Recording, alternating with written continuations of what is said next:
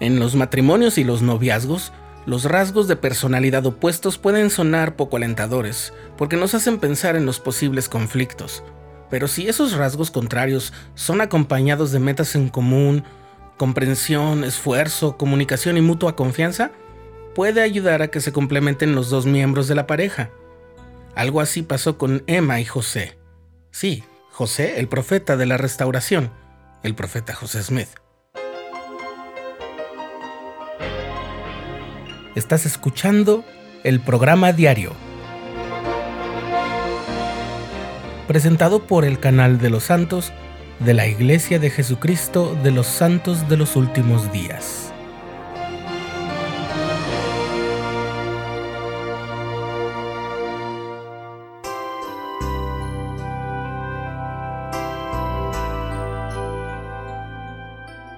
En el libro de Mormón leemos que el profeta Ley enseñó a sus hijos sobre el principio de la oposición.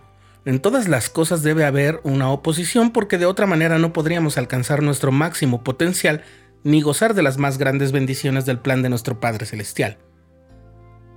Recientemente fue publicada una nueva biografía de Emma Smith. En ella, su autora, la historiadora Jennifer Reeder, hace notar que las cualidades divergentes que poseían Emma y José los hacían complementarios entre sí.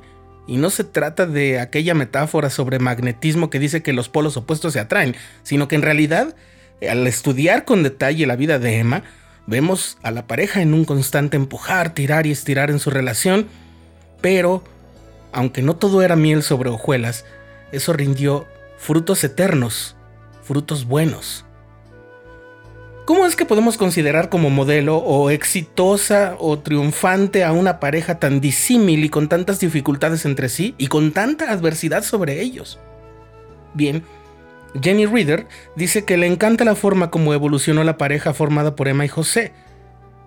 Menciona que él era un hombre muy visionario y entendía cosas que la gente de su tiempo tal vez no hubiera entendido, pero eso no le impedía ver a Emma como su igual, su compañera, que lo mismo podía preparar ricas comidas que recibir a dignatarios y diplomáticos en un abrir y cerrar de ojos, viajar junto a José con la legión de Nauvoo y montar a caballo, que era una habilidad que ella había aprendido de sus hermanos cuando niña. Emma tenía además una mentalidad que hoy describiríamos como empresarial. Tenía una lechería en Harmony. José, por su lado, no era tan talentoso como ella para la administración financiera y además confiaba en todos, mientras Emma tenía una mente más perspicaz y una capacidad para ver en qué problemas se podían meter o en qué problemas los podían meter las otras personas. En Kirtland e incluso en Nauvoo, Emma fue quien le ayudó a José a resolver dificultades de dinero. La comunicación entre Emma y José es algo en lo que se debe poner especial atención. Ellos platicaban mucho, hablaban sobre muchas cosas. Hacia el final de su vida, Emma les contó a sus hijos que le había dado a José muchas sugerencias y él por lo general prestó atención e hizo caso a todo lo que sugirió. Cuando ella tuvo inquietudes y preguntas, ambos se tomaban un tiempo juntos para ir a pasear a caballo o caminar y hablar. Y eso lo sabemos por el diario de José. Cuando Emma estaba enferma o preocupada, José se sentaba junto a ella y la cuidaba tal como ella hacía con él.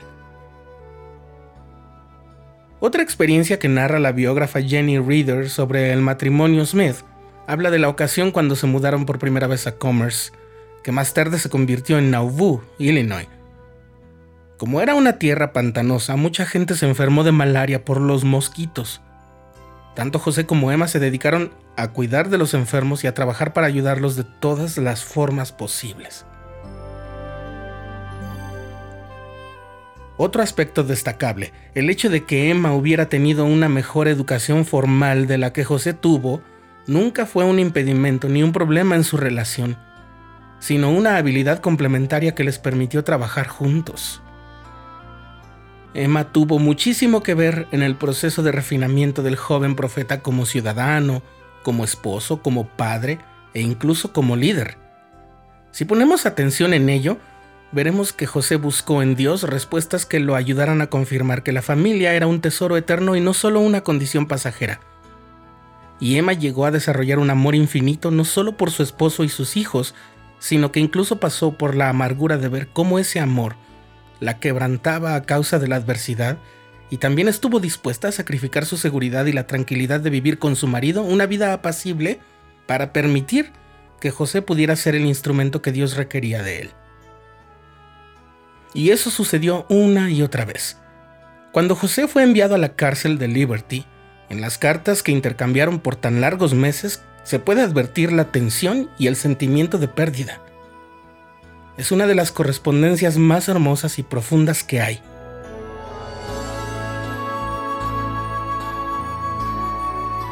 Como es evidente al estudiar sobre sus vidas, José y Emma eran muy distintos.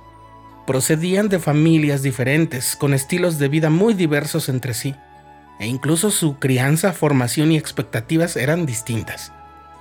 Aún así, ese amor fue tan profundo, real y perdurable, a pesar de que hubo mucha amargura, dolor y conflicto, que cuando Emma estaba a punto de morir, casi 35 años después del asesinato de su esposo, sus últimas palabras fueron, José, José, José.